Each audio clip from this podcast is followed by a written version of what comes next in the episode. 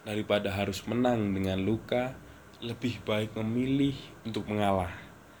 Selamat datang di podcast Umarila. Jadi begini teman-teman, karena kebetulan kali ini aku sedang berada di Kuala Lumpur. Jadi untuk episode kedua aku mau bahas atau ya bercerita atau mungkin menjawab pertanyaan kenapa sering kali ke Kuala Lumpur apakah karena wanita-wanita di Indonesia tidak ada yang mau menerima saya sehingga saya sampai mencari jodoh keluar?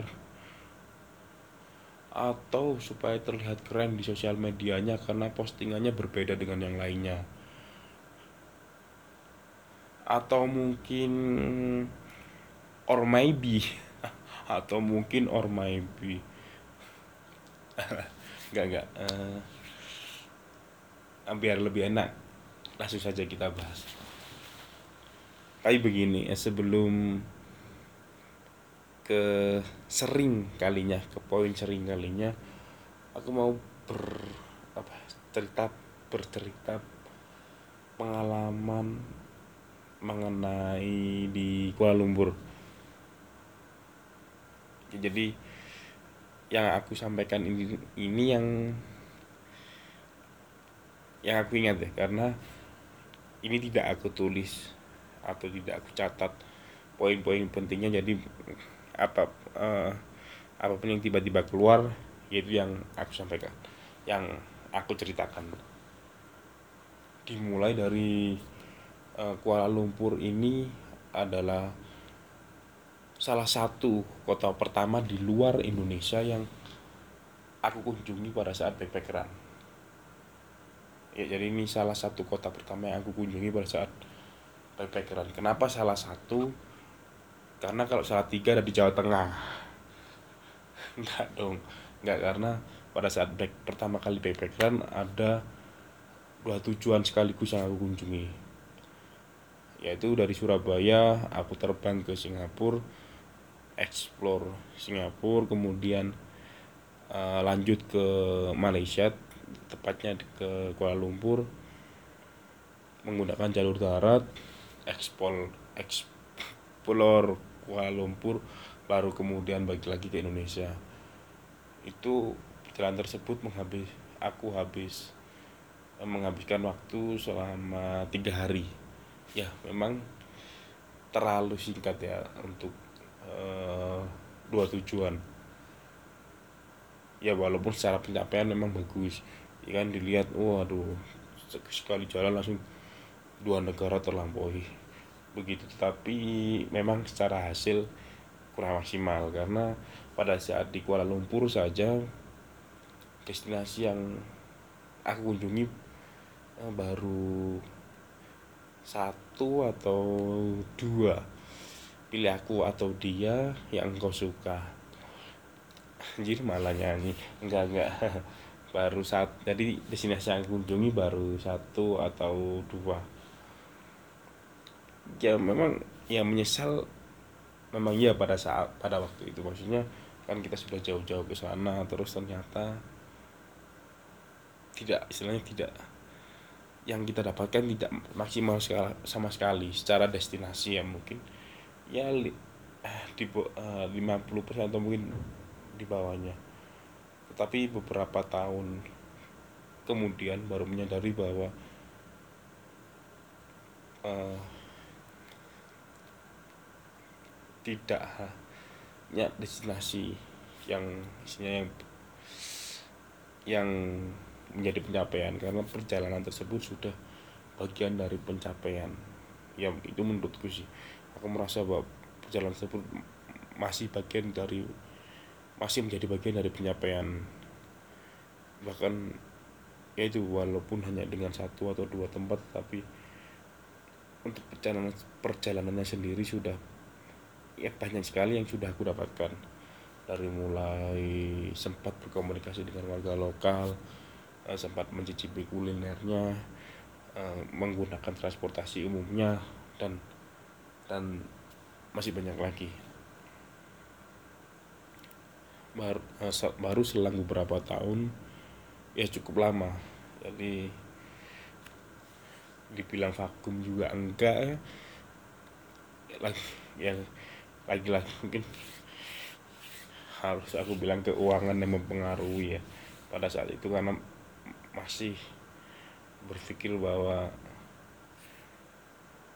ya uang yang bisa memberangkatkan pada saat pada waktu itu. Jadi ya selang beberapa tahun baru kembali bisa ke Kuala Lumpur lagi.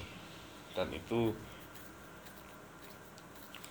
uh, isinya perjalanan yang full untuk Kuala Lumpur. Uh, istilahnya tidak ke mana tidak ada tujuan lainnya. Dari Surabaya terbang langsung ke Kuala Lumpur eksplor Kuala Lumpur selama ya sama tiga hari baru kemudian langsung balik ke Indonesia. Untuk ya untuk penerbangan langsung ya. Jadi karena aku tinggal di Surabaya yang aku jadikan patokan tentu adalah Surabaya karena juga, uh, juga belum mengerti atau belum begitu paham kalau uh, start atau berangkat dari kota-kota lainnya. Ya mungkin tahu tapi hanya sekedar tahu belum begitu paham.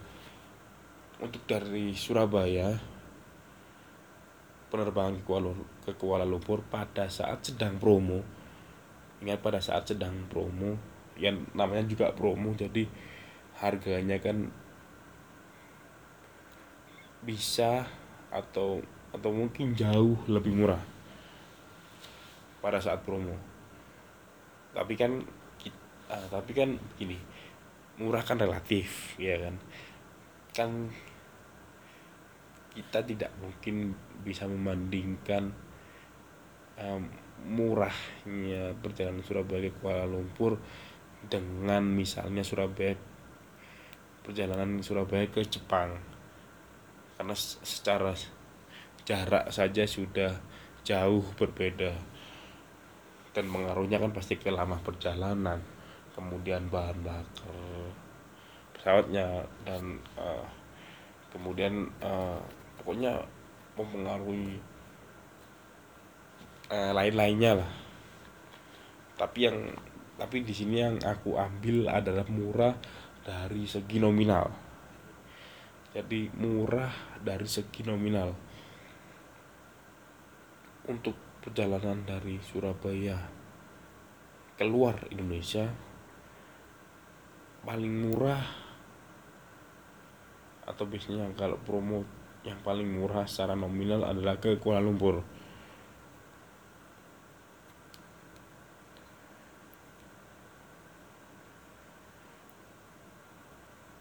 Kemudian setelah sampai di Kuala Lumpur ada transportasi yang banyak sekali pilihan transportasi yang bisa digunakan untuk bisa ke pusat kota. Jadi transportasi umum di sana uh, istilah bahasa ilmiah atau bahasa akademiknya sudah terintegritas. Transportasinya sudah terintegritas. Jadi uh, sistem pastinya uh, apa ya jang uh, jangkauannya sudah baik kemudian secara harga secara harga juga sudah tersistem uh, begitu. Itu dari sisi transportasi umum ya bisa menggunakan bis bisa menggunakan kereta. Kemudian kalau kita berbicara transportasi umum yang online ya kan? Sebenarnya Indonesia dengan Malaysia kan sama-sama punya transportasi online uh, apa ya, dalam negeri lah istilahnya ya buatan negeri. Kalau di Malaysia kan kita kenal ada Grab. Yang membedakannya adalah kalau di Malaysia hmm, Grab. Transportasi online Grab. Diper masih diperbolehkan untuk mengangkut penumpang dari bandara. Jadi yang mungkin datang dengan banyak sekali barang bawaan dan nggak mau ribet untuk naik transportasi umum transportasi umum biasa ya. Jadi masih bisa menggunakan grab. Karena taksi tentu akan itu akan mahal. Taksi kemudian sewa mobil. Kalau grab kadang kala masih ya masih eh, di tengah-tengah lah antara transportasi umum biasa dengan eh, transportasi umum yang biasa dengan transportasi umum seperti taksi dan mobil lah. Grab ya transportasi online ya masih ada di tengah-tengah lah istilahnya. Jadi kalau biasanya ya aku pribadi sih kadang masih berpikir kalau di di rumah lah ya di rumah dalam tanda kutip lah ya kan. Nah gitu kadang masih apa ya masih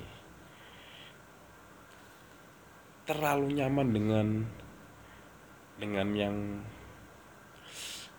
dengan pilihan pergi menggunakan kendaraan bermotor gitu kan. Jadi misal kita liburan ke mana ya enaknya bukan enaknya lebih enak kalau saya sewa motor. Karena kita bisa berkeliling bebas istilahnya. Kita bisa berkeliling ke mana-mana terus tidak ribet lah. Tapi begitu di begitu ke Kuala Lumpur sampai sekarang ya aku belum pernah untuk belum pernah untuk sewa motor. Ya karena aku aku pribadi merasa bahwa transportasi umumnya sudah cukup membantu. Ya walaupun ya kak di beberapa tempat masih ya masih masih ada yang apa perlu jalan kaki beberapa meter baru kemudian bisa sampai ke stasiun. Uh, tapi uh, rasanya kayak rasanya berbeda ya pada saat jalan kaki ke ke jalan kaki di Kuala Lumpur. Nyaman-nyaman aja nyaman aja gitu. Jadi ya capek ya pasti ya lah. Kan kan manusia normal ya capek ya wajar ya. Tapi uh, ya merasa tidak keberatan merasa tidak keberatan pada saat jalan kaki untuk sampai ke stasiun atau halte uh, untuk kemudian naik transportasi yang kita inginkan. Hmm, kemudian transportasi transportasi si di Kuala Lumpur ini juga sudah menjangkau uh, destinasi destinasi atau tempat wisata yang ada di kota ini. Kota ya ini ya.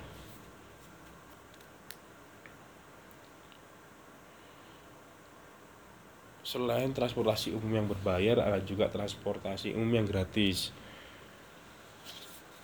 Eh, bentuk transportasi umumnya adalah bus. Ya sama dengan di Surabaya di tempat tinggalku ada juga namanya Surabaya Bus ya walaupun istilahnya apa ya S dan K syarat dan ketentuan atau istilahnya kebijakannya kan ber, kebijakannya berbeda. Kalau di Surabaya kita perlu membawa hmm, botol air mineral bekas yang ukuran dan jumlahnya sudah ditentu, ditentukan. Untuk kemudian ditukar untuk untuk kemudian itu sebagai apa ya penukaran untuk kemudian ditukar sebagai tiket perjalanan. Kalau di Kuala Lumpur tidak perlu membawa apa pun. Tinggal kita berjalan ke halte uh, halte yang dilewati oleh bus bus gratis tersebut. Uh, kita kalau busnya sudah datang kita tinggal naik. Lalu dengan yang di Surabaya apakah salah? Maksudnya apakah itu kurang baik menurutku tidak. Uh, dengan apa ya, dengan diperlakukannya membawa botol bekas botol air mineral bekas itu sebenarnya menurutku tujuannya cukup baik. Karena kan biasa kan kan kan kadang kala kan kita biasanya uh, malas istilahnya malas untuk membuang sampah kemudian membiarkan uh, sampah bo uh, terutama botol ya botol-botol bekas berserakan. Dan kalau kita hanya mengandalkan uh, petugas-petugas kebersihan rasanya juga akan sulit. Istilah untuk apa ya menghandle satu kota yang besar ini kan makanya meng apa ya meng, melibatkan masyarakatnya dengan cara yang seperti itu. Kan itu kan nantinya juga botol-botol tersebut dikumpulkan menjadi satu yang mungkin kemudian oleh pemerintah kota akan dikelola sampah atau sampah atau limbah botol tersebut. Mungkin diolahnya di kerajinan atau apa ya tapi paling tidak dengan diberlakukannya membawa botol kan akhirnya jadi bisa terkumpul istilahnya botol-botol gas tersebut. Jadi tidak ada yang salah dengan pemberlakuan membawa botol. Ya kalau itu kalau uh, ya tadi ya transportasi di Kuala Lumpur. Ada umum online kemudian yang gratis lalu untuk uh, destinasi atau tempat wisata. Banyak sekali tempat-tempat wisata di Kuala Lumpur yang gratis. Ya tentu namanya gratis tidak berbayar.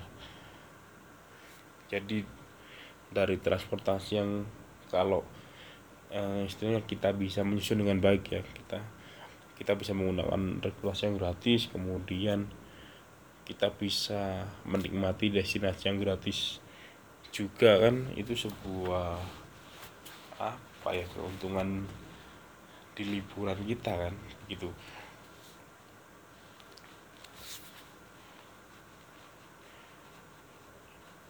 Itu dari segi informasi. Kemudian kalau pengalaman secara pribadi yang aku dapatkan itu tadi banyak sekali ya di, di Kuala Lumpur ini. Karena ya memang sudah ke sudah beberapa kali lah jadi banyak sekali pengalaman-pengalaman dari yang uh, tapi gini uh, pengalaman-pengalaman tersebut mengerucut mengerucut ke satu apa ya ke satu poin ya mengerucut ke satu tujuan toh ya satu topik yang di mana topik tersebut ber apa ya ber perlawanan dengan pemberitaan yang sedang beredar. Jadi begini selama ini kan yang kita dengar yang kita tahu yang kita lihat secara tidak langsung ya. Yang kita tahu yang kita lihat secara tidak langsung bahwa kita sering kali konflik dengan negara Malaysia.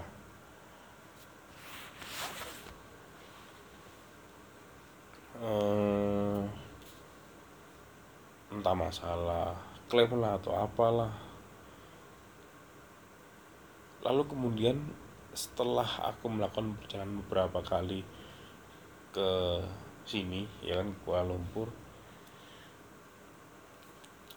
Yang yang ada di yang istilahnya yang yang itu sangat berbeda dengan yang beredar di media. Karena karena uh, karena selama aku melakukan perjalanan di Kuala Lumpur hampir tidak ada aku mengalami hal yang kurang mengenakan atau atau atau istilahnya begini di um, pada saat bertemu dengan warga lokal Malaysia mereka sangat hangat mereka sangat ramah mereka sangat menyambut orang-orang Indonesia. Mereka menganggap keberadaan kita mereka melibatkan kita ya khususnya aku sebagai yang pernah mengalami.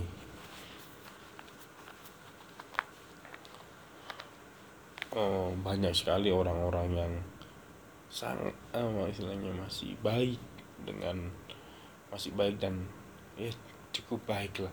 Bahkan uh, mereka tidak bahkan mereka berbuat baik atau membantu itu tidak perlu tahu yang dibantu siapa. Itu yang pernah aku alami. Ya. bahkan mereka tidak pernah mau tahu aku siapa. Ya karena niat mereka yang membantu atau berbuat baik. Seperti si kejadian pada saat uh, aku di KL Central uh, pada saat itu uh, akan menunggu kereta yang yang akan mengantar kami ke Batu Cave. Karena karena ternyata banyak sekali yang juga akan naik dan kereta belum keretanya belum datang jadi kan pasti kita perlu menunggu. Dan karena uh, kursi untuk duduk menunggu yang disediakan. Hanya di sedikit ya terpaksa pada saat itu aku memilih untuk duduk lesehan begitu di di lantai nah, dengan bersandar dengan bersandar ke tiang sambil mainan handphone pada waktu itu. Beberapa menit kemudian keretanya datang. Karena aku aku tuh bawa rombongan jadi rombongan karena mungkin ini adalah perjalanan hari ketiga dan mungkin beliau-beliaunya sudah mulai paham bagaimana uh, perlu untuk tangkap terhadap uh, terhadap ya salah satunya transportasi uh, transportasi kereta tersebut. Karena kan karena kalau kita terlambat saja masuk ya kita bisa ditinggal jadi harus nunggu lagi kereta selanjutnya. Ya tapi kan kadang-kala kan lama. Nah, maksudnya tidak tidak semua tujuan atau semua kereta bisa bisa datang dengan jarak yang dengan se, apa ya, dengan jarak waktu yang tidak terlalu lama. Dan kereta juga tidak berhenti uh, tidak berhenti di suatu tempat dengan kondisi yang lama. Jadi memang kita harus tanggap. Pada waktu itu rombongan sudah istilahnya apa ya? Uh, buru-buru lari untuk segera masuk ke kereta. Pun akhirnya aku juga beranjak dari tempat di mana aku duduk lesehan tersebut dan berjalan ke arah kereta berjalan berjalan untuk masuk ke dalam kereta. Tapi di tengah-tengah uh, langkah kaki yang mulai cepat dan dari belakang dari belakang tiba-tiba ada yang uh, memegang pundakku. Bukan lagi memegang ya tapi ya uh, meremas mungkin ya. Atau ya meng ya meremas mungkin meremas pundakku kemudian ditarik laku ke uh, ditarik laku ke belakang. Yang ditarik ditarik laku ke belakang orang tersebut perawakannya tinggi kemudian muka uh, dengan muka-muka yang ya seperti muka India lah. Ya karena apa ya mungkin terlalu doktrinnya ya ini. Aku maksudnya terlalu di doktrinnya bahwa kita jangan apa ya jangan terlalu ramah dengan orang yang istilahnya baru kita kenal atau istilahnya kita harus perlu waspada dengan orang orang di sekitar yang baru kita kenal. Jadi akhirnya pesan tersebut ke bawah. Jadi tentu aku apa ya, kaget. Iya uh, shock iya. Dan kemudian yang hanya yang ada di pikiranku adalah mungkin ini adalah scam atau penipuan. Seperti itu. Tetapi justru yang tidak berbeda karena dia menarik ke belakang ke tempatku. Semula tadi duduk dan dia menunjuk ke bawah. Dan di situ mas dan di situ ada dompetku yang tertinggal. Dompet ini yang tertinggal. Ya karena refleks atau sebutan tentu aku langsung uh, mengarah ke istilahnya uh, fokus langsung ke dompetku untuk kemudian aku ambil dan begitu aku menoleh orang tersebut sudah sudah berjalan menjauh. Ya bahkan dari awal sampai kemudian aku ambil dompetnya dia tidak berkata satu apa dia tidak berbicara satu kata pun. Dia hanya men, hanya menarik pundakku kemudian dia menunjuk. Dan setelah itu baru berapa lama kemudian baru aku apa meresapi mungkinnya bahwa orang baik yang levelnya tinggi itu mungkin yang seperti ini mungkin ya yang dia tidak ter, tidak perlu banyak bicara. Bahkan uh, istilahnya apa ya pencapaian atau kok pencapaian apa ya ya istilahnya pencapaian dia ya bagi dia yang ingin berbuat baik adalah ya orang tersebut sudah. Orang tersebut uh,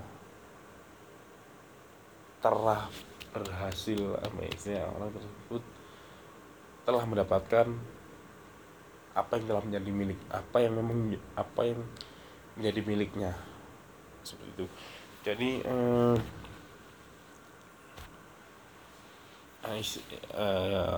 istilahnya dalam kejadianku ya. Jadi mungkin bagi dia mencap bagi dia atau beliau pencapaian pencapaian terbaik dia sebagai orang yang ingin berbuat baik adalah pada saat itu aku sudah uh, menemukan dompetku mungkin dia sudah merasa senang begitu. Walaupun sebelumnya aku tidak merasa kehilangan karena memang kan buru-buru oh tetapi aku tidak apa ya aku tidak bisa membayangkan apa jadinya kalau tiba-tiba begitu ngecek ternyata istilah begitu sudah berjalan jauh baru baru tahu bahwa ternyata dompetku tidak ada di tas. Waduh aku tidak bisa bayangkan bagaimana jadinya karena hampir semua barang penting ada di dompet tersebut uh, dompetnya ber uh, ya yang bentuk seperti clutch begitu ya dompet agak besar. Jadi itu paspor dalam situ. Kemudian ada power bank ada ada uang termasuk uang beberapa uangnya rombongan. Jadi masih uh, masih ternyata masih banyak orang baik. Jadi kalau ada yang bilang bahwa uh, zaman sekarang apa ya sudah sangat sus oh, di dunia ini sudah sangat susah untuk mencari orang yang baik. Hei! Bagaimana anda bisa ngomong seperti itu kalau paspor saja tidak punya ya kan? Dan itu baru misalnya kejadian ya satu kejadian masih ada kejadian kejadian lagi. Ya, masih banyak kejadian yang istilahnya aku dibantu atau istilahnya di apa ya eh, diperlakukan baik lah oleh orang atau warga lokal yang ada di Kuala Lumpur.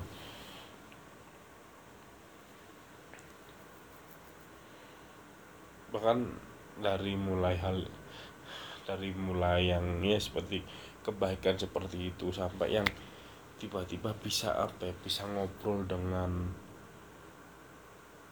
uh, salah satu warga Malaysia yang yang tapi kemudian bahasanya sampai yang sampai yang kenapa Indonesia dibuat konflik dengan Malaysia? Selalu ya selalu begitu selalu dua negara ini sering dibuat konflik. Jadi, jadi pada saat perjalanan pertama ya kan perjalanan yang cuma dapat dua atau tempat satu atau dua destinasi tersebut jadi pada waktu itu uh, akan balik ke Indonesia. Indonesia karena jadi karena uh, tiket ke Surabaya mahal aku um, aku memilih untuk apa ya aku memilih untuk balik ke balik lewat Jakarta terlebih dahulu baru kemudian uh, menunggu terus dari Jakarta uh, dari Jakarta baru ke Surabaya pada saat di Bandara Kuala Lumpur. Aku tidak tahu pasti momen apa yang ya bukan tidak tahu uh, bukan tidak tahu pasti kan istilahnya uh, lupa ya. Jadi kejadian pastinya akhirnya sehingga sehingga kemudian bisa ngobrol. Tapi pada waktu itu terjadi di ruang tunggu yang kebetulan karena pesawat yang akan ke Jakarta delay. Jadi ya yang pasti mungkin boleh dengan bahasa bahasa ya sepertinya cuma aku tidak ingin betul hanya me, beberapa poin obrol yang ya aku yang yang anggap yang aku anggap bukan yang aku anggap tapi yang sampai apa ya nyeletuk di nancep lah ya. Yang aku ingat beberapa apa. Seperti itu di pembahasan yang sampai kenapa sih Indonesia dan Malaysia sering kali dibuat konflik dibuat pecah kemudian si uh, orang yang aku ajak obrol yang ya yang seumuran bapak-bapak begitulah. Jadi beliau bercerita bahwa uh, beliau mengungkap, mengungkapkan begini uh, Indonesia dan Malaysia kan punya uh, punya apa ya penduduk atau masyarakat yang mayoritas atau atau sebagian besar penduduknya adalah uh, muslim. Dan karena kalau sampai Indonesia bisa bersatu dengan Malaysia dianggap apa ya, dianggap apa ya, bisa mungkin dianggap bisa mungkin uh, dianggap bisa menakutkan ya atau menjadi momok bagi uh, warga-warga uh, beberapa negara yang menginginkan konflik mungkin ya kan. Akhirnya dari situ ada pihak atau oknum yang berusaha untuk terus memecah belah atau mengadu domba atau membuat konflik antara Indonesia dengan Malaysia. Jadi oh, bapak bapak tersebut um, bercerita uh, bercerita kurang lebih begitu dan pada saat aku resapi memang ya ada betulnya juga ya kan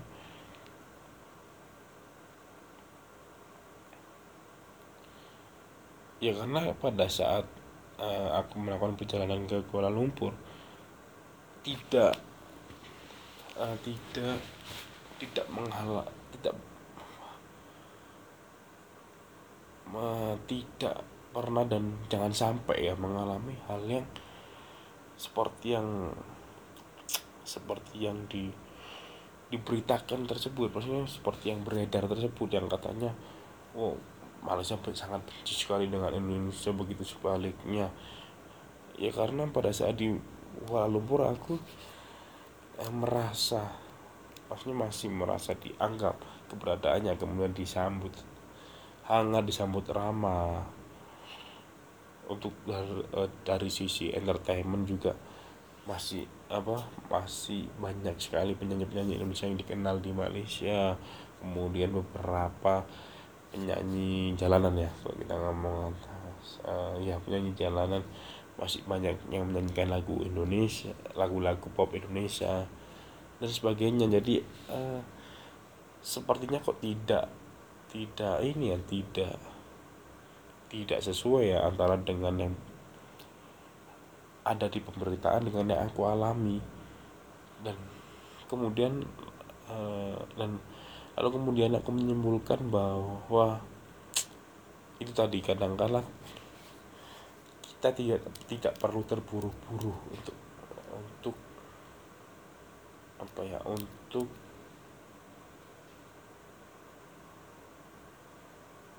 menanggapi suatu hal yang yang tiba-tiba menggertak atau mengejutkan kan itu kan juga ya kabar-kabar seperti itu kan yang tiba-tiba mengejutkan yang bikin heboh lah ya.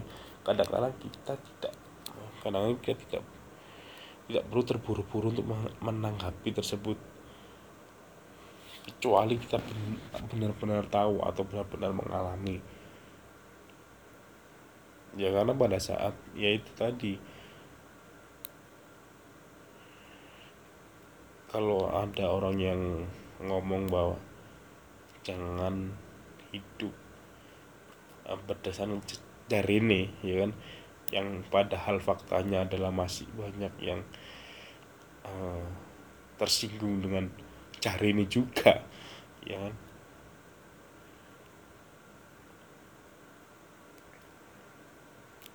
Itu memang benar-benar diperlukan. Ya itu aku alami betul ya. Kemudian aku bandingkan. Dan memang tidak sama dengan fakta atau kejadian di lapangan. Dengan yang ada di pemberitaan. Mereka mereka masih ramah ramah ramah ramah ramah. Uh, sangat ramah dengan orang-orang Indonesia. Begitu. Itu pengalaman itu mengenai ya pengalaman di Kuala Lumpur ya e, kemudian ini ke topik utamanya yang kenapa sering kali ke Kuala Lumpur. E, jadi karena ya rezekinya memang ada di sana. E, bukan dapat pekerjaan di Kuala Lumpur sih enggak. Tapi beberapa tahun terakhir itu kayak beberapa orang yang ngajak ya kan istilahnya. Itu lebih banyak itu banyak sekali yang ingin memang yang ingin berkunjung ke sana. Jadi makanya akhirnya sering kali ada agenda ke Kuala Lumpur begitu. Ya jadi istilahnya rezekinya selalu ber berpartner lah ya. Jadi ke Kuala Lumpur tidak pernah sendirian. Dan mungkin ya dan mungkin tidak jadi Kuala Lumpur perjalanan yang aku lakukan beberapa tahun belakangan. Itu rezekinya selalu istilahnya ada istilahnya selalu berteman berpartner atau mungkin bawa rombongan begitu. Walaupun kadang-kala ya ada keinginan dari hati untuk ya untuk coba solo traveling lah ya. Karena pada saat peng di pengalaman pertama backpackeran kan pada akhirnya juga jalan bareng. Walaupun startnya berbeda ya aku dari Surabaya kemudian ada teman dari Karawang. Ya tadi jadi kayaknya nggak hampir ya tapi semua perjalananku memang lebih banyak uh, rezekinya berpartner. Misalnya selalu barengan dengan siapa begitu ya jadi itu. Alasannya saya kali lagi ngobrol karena rezekinya di sana. Lalu kemudian kan pertanyaan yang timbul adalah apakah tidak bosan istilahnya dengan Kuala Lumpur? Ya tidak tahu kenapa tapi ya aku berpikir bahwa perjalanan dengan tujuan yang sama eh, kadangkala pengalaman yang didapatkan bisa berbeda.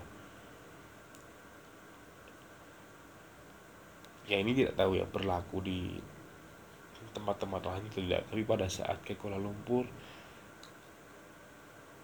iya kalau dibilang bosan ya bosan. Kalau dibilang tidak bosan ya aku anggap ini ya diajak liburan lah. Kan kapan lagi gitu ya dapat kesempatan diajak liburan. Tapi tidak iya kan sayang kalau di tidak dimanfaatkan begitu. Ya tapi pada poin tapi eh, tapi kemudian itu tadi aku berpikir bahwa dengan perjalanan yang dengan tujuan perjalanan yang sama. Ah, ah, pengalaman yang didapat. Kadang mendapatkan pengalaman yang berbeda. Ada ya jadi istilahnya pengalaman baru yang bisa didapatkan bisa kecil bisa besar. Nah, tetapi aku tidak apa ya saya tidak terlalu yang apa ya tidak terlalu sampai yang menargetkan harus mendapatkan pengalaman baru tidak. Karena jatuhnya kan uh, sangat pasti sangat menyesal pada saat balik. Waduh ternyata ini gagal lagi ini gagal lagi. Mau ke sini ya ternyata begini ya mau ke sini ternyata sudah malam dan sebagainya ya. Jadi mau pengalaman baru tersebut kecil lah. Atau malah besar atau malah kan tambah enak enggak tapi maksudnya waktu pengalaman baru yang aku dapatkan ini kecil ya tetap ya tetap nah, itu namanya pengalaman kecil atau besar ya tetap itu namanya pengalaman. Aku berpikir seperti itu. Ya kan? Ya itu kalau untuk pertanyaan pertanyaan apakah bosan? Apakah tidak bosan ya kan? Ke Kuala Lumpur ya tapi saking ya, ya ini saking seringnya ya. Kadang-kadang sampai mungkin aku dianggap orang Malaysia ya dengan uh, muka yang seperti ini begitu. Jadi tapi kemudian ya aku ya aku malah tanggapi sih maksudnya ya aku tanggap aku malah tanggapi bercandaan itu dengan bercandaan juga. Jadi kalau misal uh, mau ke Goa misalnya ada teman tahu aku mau ke Kuala Lumpur ya aku bilang iya memang mau pulang kampung begitu. Ya jadi di apa ya pada ininya tadi banyak sekali pengalaman yang didapatkan di Kuala Lumpur. Kemudian ya sering kali ke Kuala Lumpur karena ya memang uh, rezekinya lagi di sana linknya lagi banyak di sana kemudian. Kalau tidak bosan apakah tidak kalau uh, ada pertanyaan kenapa apakah tidak bosan? Ya jawabannya itu tadi. Dibilang bosan yang bosan dibilang tidak ya nggak aja liburan lah ya. Tapi yaitu bahwa pasti ada aja lah pengalaman barunya. Ya sekian dulu mungkin untuk pembahasan mengenai Kuala Lumpur ini. Yang sudah berapa kali aku sebut nama kota tersebut. Mungkin ada yang mau uh, aku sebut nama kota tersebut ya. Mungkin ada yang mau menghitung detail berapa uh, berapa kata Kuala Lumpur aku sebutkan biasanya begitu karena kalau di YouTube YouTube kan uh, sampai ada yang benar-benar ngitung detail kan tadi tak ini tersebut beberapa uh, seribu um, seratus kali dalam video ini. Kan kan ada yang komen-komen begitu ya. Dan mungkin ada yang menghitung di ini ya tidak masalah. Begitu um, sekian dulu. Sampai ketemu sampai ketemu lagi di episode selanjutnya di yang ada di podcast Umarilah. Terima kasih.